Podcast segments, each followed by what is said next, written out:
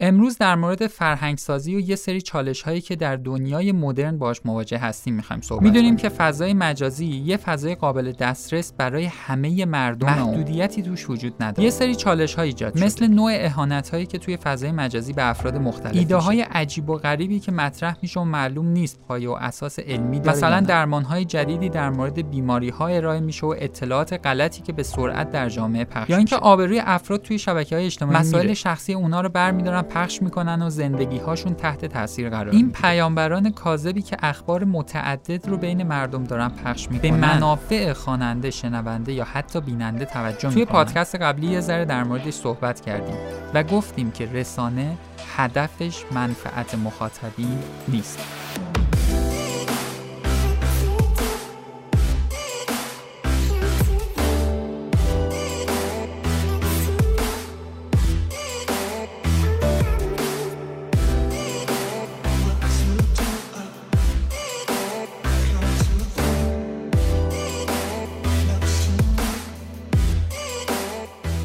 دوستان سلام. به 41 کمین پادکست مونیاز خوش اومدین. ما هر هفته با یه پادکست جدید در خدمت شما هستیم و این پادکست هم قرار شنبه 20 دی ماه 99 منتشر بشه.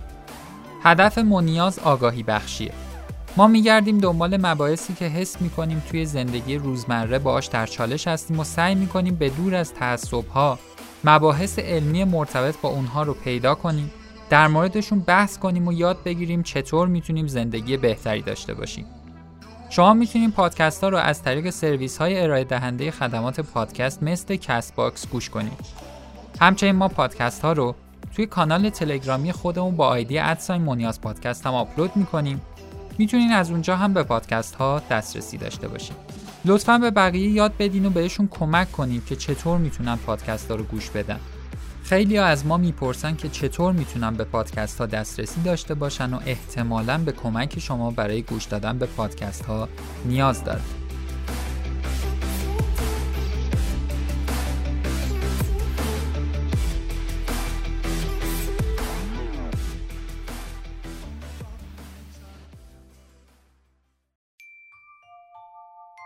حتما خیلی از شماها از اسنپ برای سفرهای شهریتون استفاده کردید.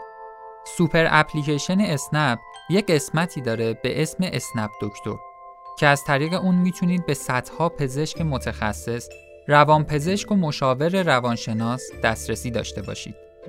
اسپانسر و حامی این اپیزود پادکست ما نیاز اسنپ دکتره. استفاده از اسنپ دکتر خیلی ساده است. پزشک و مشاوران بسته به هیته تخصصی و سوابقشون دستبندی شدن می‌تونید بیوگرافی اونها رو مطالعه کنید و نظرات و امتیازهای بقیه کاربران رو ببینید تا مناسب ترین گزینه رو انتخاب کنید.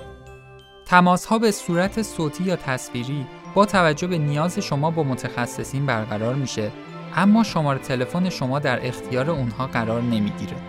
اگر نیاز به ارتباط مجدد یا نسخه هم باشه همه اینها به صورت آنلاین و به سادگی از طریق اپلیکیشن اسنپ دکتر برطرف میشه اسنپ دکتر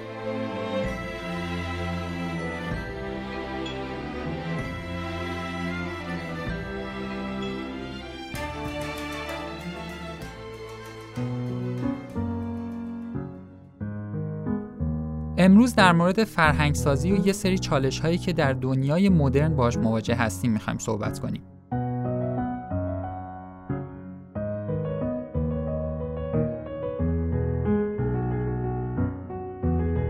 می‌دونیم که فضای مجازی یه فضای قابل دسترس برای همه مردم و محدودیتی توش وجود نداره. یه سری چالش ها ایجاد شده. مثل نوع اهانت هایی که توی فضای مجازی به افراد مختلف میشه. ایده های عجیب و غریبی که مطرح میشه و معلوم نیست پایه و اساس علمی داره یا نه.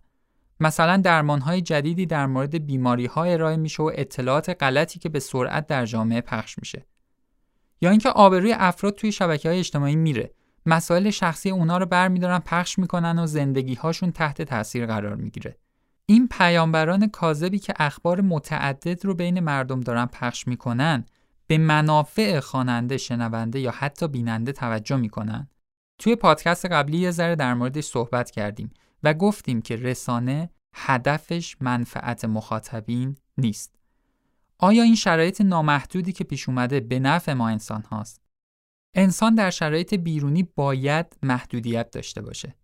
شما هم تجربه کردین بهترین موفقیت ها رو وقتی به دست آوردین، بیشترین رشد رو وقتی داشتین که محدودیت های زیادی رو برای خودتون تعریف کردین. وقتی شرایط بیرونی رو با تعاریف درستی محدود نمی کنیم، انسان ها از درون محدودیت پیدا می کنن که عامل جزئی شدن نوع تفکر آدم ها میشه و از آگاهی فاصله می گیرن. این رو به وضوح خودتون دیدین. وقتی افراد محدودیت های زیادی دارن و وارد فضای مجازی نامحدود میشن، لزوما رفتار مناسب و درستی دیگه ندارن. اکاذیب، توهین ها و خرافات شکل می‌گیره و کلی فالوور رو پیرو هم پیدا می‌کنه. اگر بخوایم تو جامعه گروه یا خانواده این شرایط کنترل بشه، باید فضای بیرونی با تعاریف درستی محدودیت پیدا کنه. جامعه و فرهنگ نمی‌تونن به انسانها تعالی درونی بدن. نمی‌تونن تربیت ایدئال و آگاهانه برای افراد ایجاد بکنن. نمیشه. اینها ایدالگرایی و فاصله گرفتن از واقعیت هاست. کار کلی جامعه و دولت و قوانین کنترله. ما فقط با کنترل شرایط بیرونی می‌تونیم سعی کنیم جلوی ورود محدودیت های درونی افراد در منظر عمومی رو بگیریم. فضای مجازی هم وقتی غیر قابل کنترل باشه بروز اینطور مسائل اونجا طبیعیه.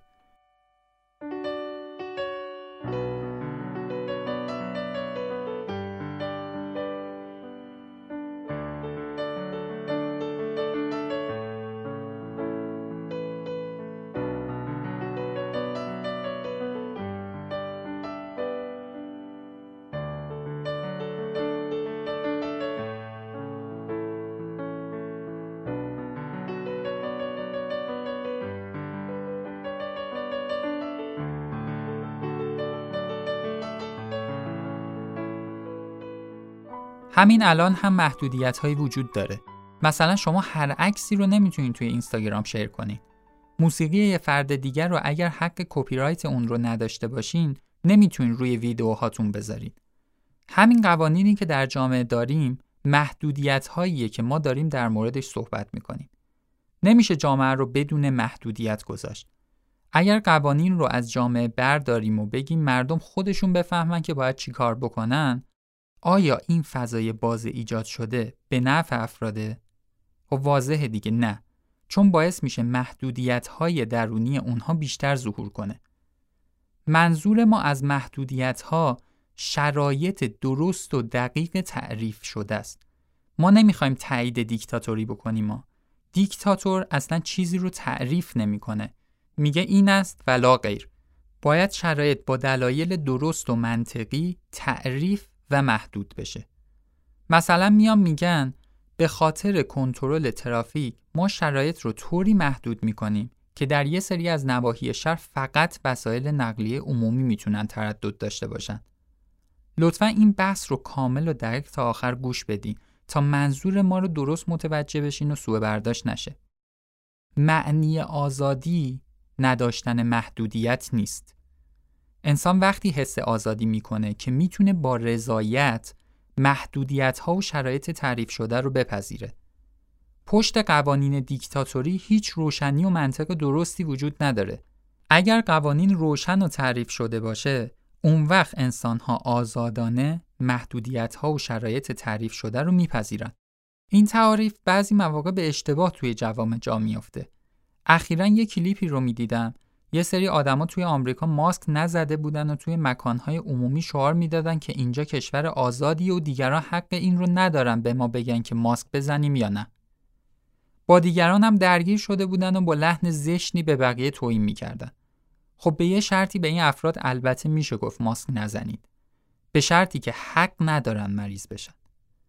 نمی‌خوایم بگیم فرهنگ آمریکا بعد یه جایی رو قضاوت کنیم ما داریم مثال می‌زنیم تا بحث جا بیفته و یه موضوع علمی و اجتماعی رو مطرح کنیم. واضحه که نیاز به قانون و محدودیت برای کنترل بیماری داریم. پس چون نمیشه برای تمام افراد جامعه تعالی درونی ایجاد کرد، باید تعاریف دقیق و درست بیرونی بیاد تا شرایط رو محدود کنه. مثلا اگر فکر می‌کنید جلوی تقلب دانش آموزها یا دانشجوها رو میشه در یه اشل کلی با فرهنگ سازی گرفت سخت اشتباه می‌کنید. اگر شرایط رو باز بذارین بالاخره یه کسی پیدا میشه به عنوان نفر اول تقلب می‌کنه. نفر دوم با دیدن اون فرد تقلب می‌کنه و همینطور بقیه به این جمع اضافه میشن.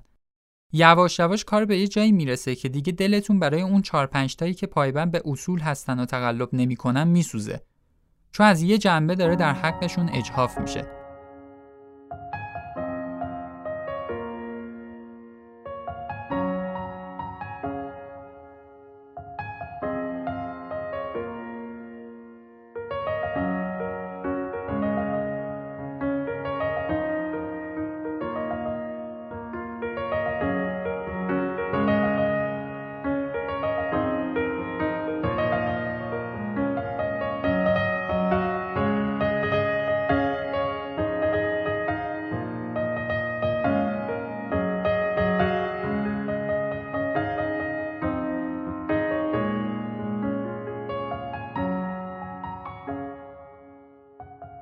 همین قضیه در مورد بازارها هم صادقه.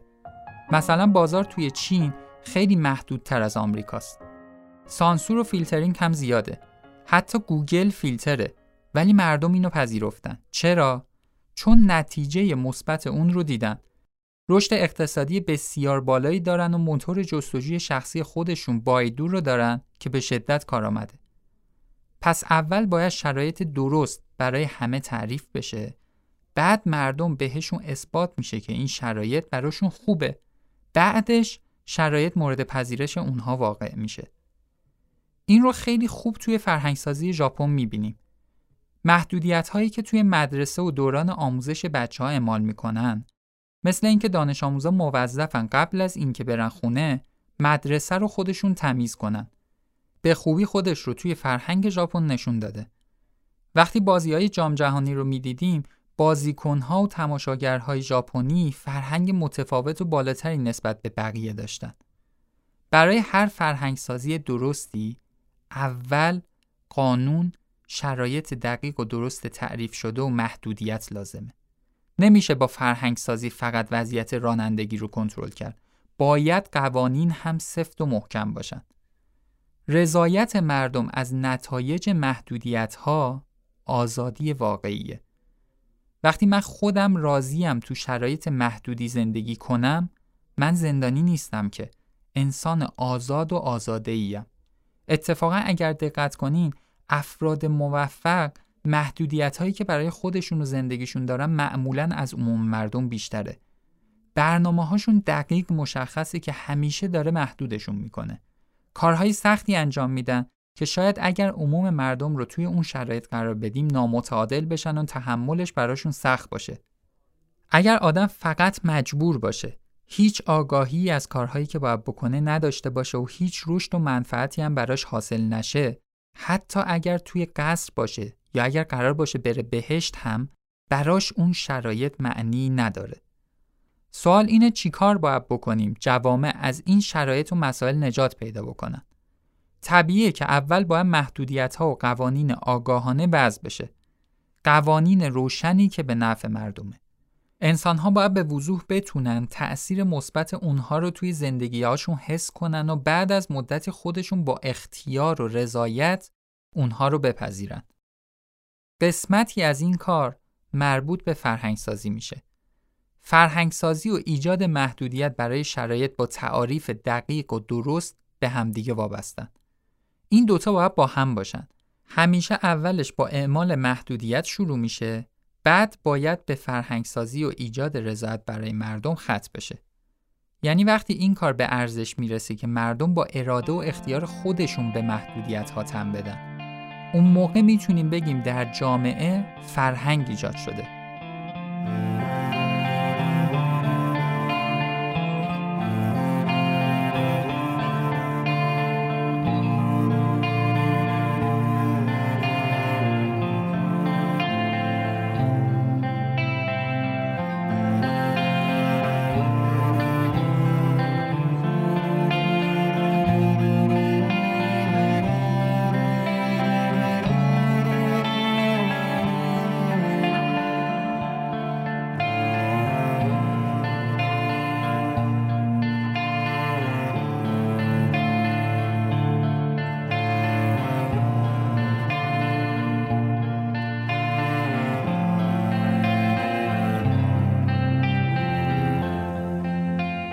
اگر از روز اول بیاین از مردم خواهش کنید که توی شبکه های اجتماعی معدبانه صحبت کنن و به هم توهین نکنن احتمالا نتایج براتون دلسرد کننده است.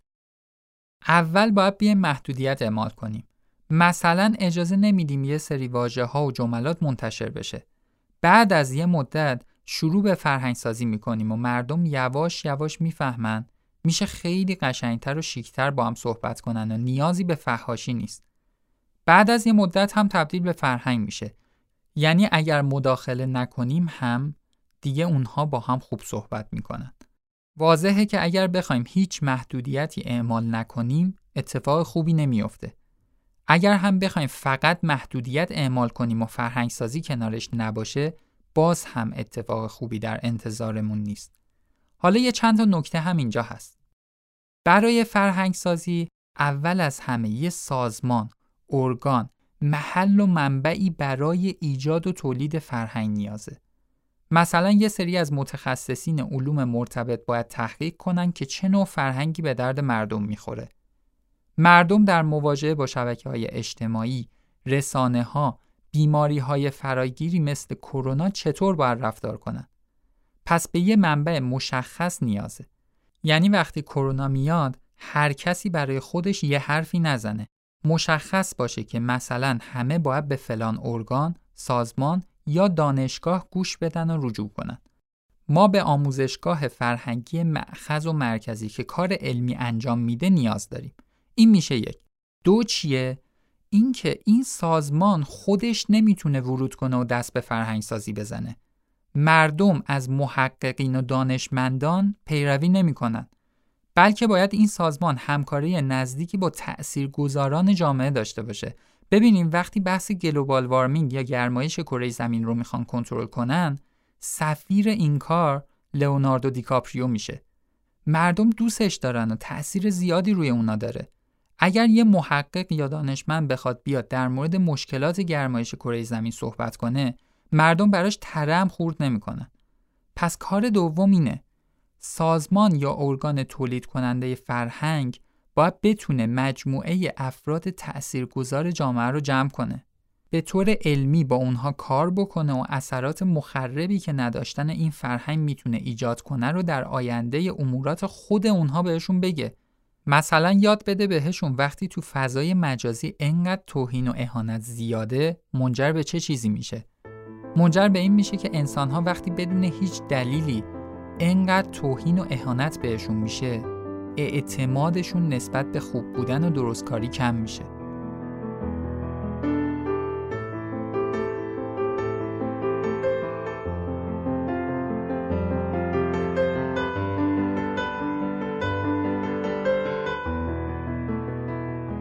وقتی اعتماد افراد یه جامعه نسبت به درستکاری از بین بره دیگه سنگ رو سنگ بند نمیشه. باید فاتحه اون جامعه رو خون.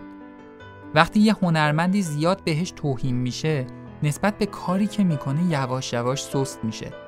الان یه سبکی اومده که افراد میگن من هیچ تأثیری روم نمی‌ذاره این حرفا بذار بهم فوش بدم اصلا فوشخورم ملس شده. آخه مگه میشه؟ توی پادکست ها زیاد در این مورد صحبت کردیم. اگر بخوایم واقعی نگاه کنیم انسان از محیط و پیرامون خودش به شدت تاثیر می‌گیره. تازه تاثیر مسائل منفی معمولا خیلی بیشتر از مثبت هاست. هیچ وقت نمیشه که یه آدمی بگه من انقدر فوش شنیدم دیگه روم اثر نمی‌ذاره. یه جورایی انگار یه سری ساختارهای درونی افراد نابود میشه که به این وضع میافتن. وگرنه در حالت عادی نباید انسان بتونه اجازه بده انقدر توهین و اهانت به سمتش بیاد. نباید آدم ها اجازه بدن انقدر با این طور مسائل مواجه بشن. باید محدود کنن شرایط رو. خب این مباحث رو از کجا باید بدونن مردم؟ این کار رو باید همون سازمان های تولید علم و محققین به افراد تأثیرگذار آموزش بدن. برای همینم نقش اینفلوئنسرها و افراد تأثیرگذار مثل خواننده ها، بازیگران و نویسنده های محبوب یا حتی معلم ها اینقدر مهمه. ولی اینها تولید کننده علوم نیستن. بعضی وقتا به خاطر نبود آموزش درست و یکپارچه روی استعدادهای فردی خودشون شروع به بررسی و تحقیق می‌کنن چیزایی یاد می‌گیرن و به مردم آموزش میدن. ولی این کارها وقتی تأثیر خوبی تو جامعه می‌ذاره که به طور یک پارچه باشه. وظیفه معلم تولید فرهنگ نیست که. قشر فرهنگی استفاده کننده و آموزش دهنده فرهنگه. باید سازمان ارگانی باشه که به طور منظم در خور نیاز جامعه به معلمین نتایج تحقیق ها رو آموزش بده تا اونها بتونن منطبق بر یک اصل ثابت و درست آموزش ها رو به دانش آموزها منتقل کنن. اینکه انتظار ما این باشه که خودشون این کار رو انجام بدن قطعا با شکست مواجه میشه. اولا کار معلم ها تولید علم نیست. ثانیا با اختلاف نظرات و برداشت های شخصی اونها حتی می‌تونه تأثیر مخرب و بدی هم ایجاد بشه. اگر ارتباط بین متخصصین و تولید کنندگان علم با گذاران جامعه به درستی برقرار نشه اتفاقی که میافته اینه که پیامبران دروغین شروع به ظهور می‌کنن. افرادی که با ادعاهای سطح پایین می‌تونن پیروان و فالوورهای زیادی داشته باشن و فرهنگ و نوع تفکر مردم رو به سمت نادرستی هدایت کنن.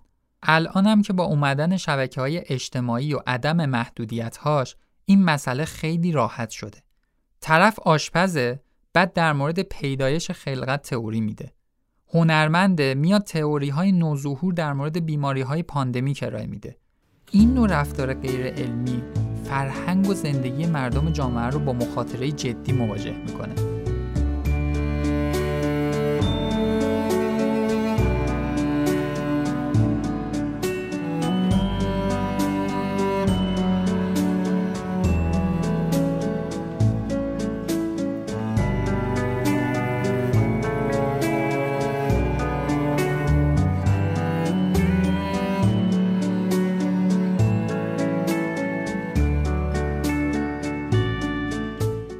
توی پادکست 38 خیلی در مورد این صحبت کردیم که چرا ما به چیزهای اشتباهی اعتقاد پیدا می کنیم و توی پادکست قبلی هم در مورد رسانه ها بحث کردیم.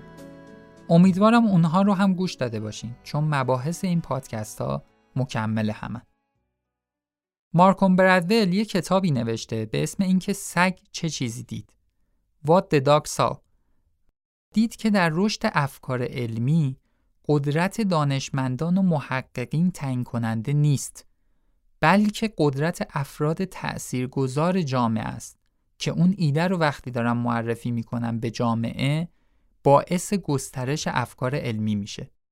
تازه این ارتباط موثر اگر بین پژوهش کننده ها و افراد موثر جامعه شکل بگیره یه ویژگی دیگه ای هم داره. در ارتباط با افراد تاثیرگذار جامعه پژوهش کننده ها می‌تونن متوجه بشن که جامعه دقیقا به چه چیزی نیاز داره تا حوزه تحقیقاتشون رو به سمت نیازهای بروز و واقعی مردم ببرن. صحبت هایی که کردیم رو یه مرور بکنیم چون اینها رو اگر جز به جز گوش بدین شاید قابل پذیرش نباشه ولی کلیت مطلوبی داره. گفتیم انسانها برای رشد نیاز به شرایط بیرونی تعریف شده و محدودی دارند. اگر این شرایط درست تعریف بشه و به نفع اونها باشه به مرور با فرهنگ سازی مورد رضایت اونها قرار می‌گیره و تبدیل به فرهنگ میشه که دیگه خودشون بدون اعمال قانون اون محدودیت ها رو نگه میدارن. برای فرهنگ سازی اولا باید یک ارگان مشخص و واحدی وجود داشته باشه که قوانین درستی رو برای مردم تولید می‌کنه. ثانیا ارتباط مؤثری این مرکز باید با گذاران در جامعه داشته باشه. پس می‌فهمیم الان اگر بخوایم مثلا سطح رفتار مردم تو ورزشگاه ها رو ارتقا بدیم باید یه سازمان و ارگانی اول فرهنگ درست رو تعریف بکنه. بعد بیاد این فرهنگ رو به افراد گذار مثل فوتبالیست ها یا ورزشکارها ابلاغ کنه دلایل و مزیت‌هاش رو به اونها کامل توضیح بده و آموزش بده و از طریق اونها سعی کنه این فرهنگ رو به مردم برسونه. وگرنه اینکه هر کسی بخواد ساز خودش رو بزنه و سلیقه شخصی و دیدگاه خودش رو انتقال بده احتمالاً نباید نتیجه خوبی داشته باشه. به آخرای پادکست شماره 41 مون نزدیک میشیم. ممنون از اسنپ دکتر که اسپانسر و حامی این اپیزود پادکست مونیاز بود این اپیزود با رسالت های مونیاز خیلی منطبق بود. عموم مردم وقت مطالعه مقاله و کتاب ها رو ندارن.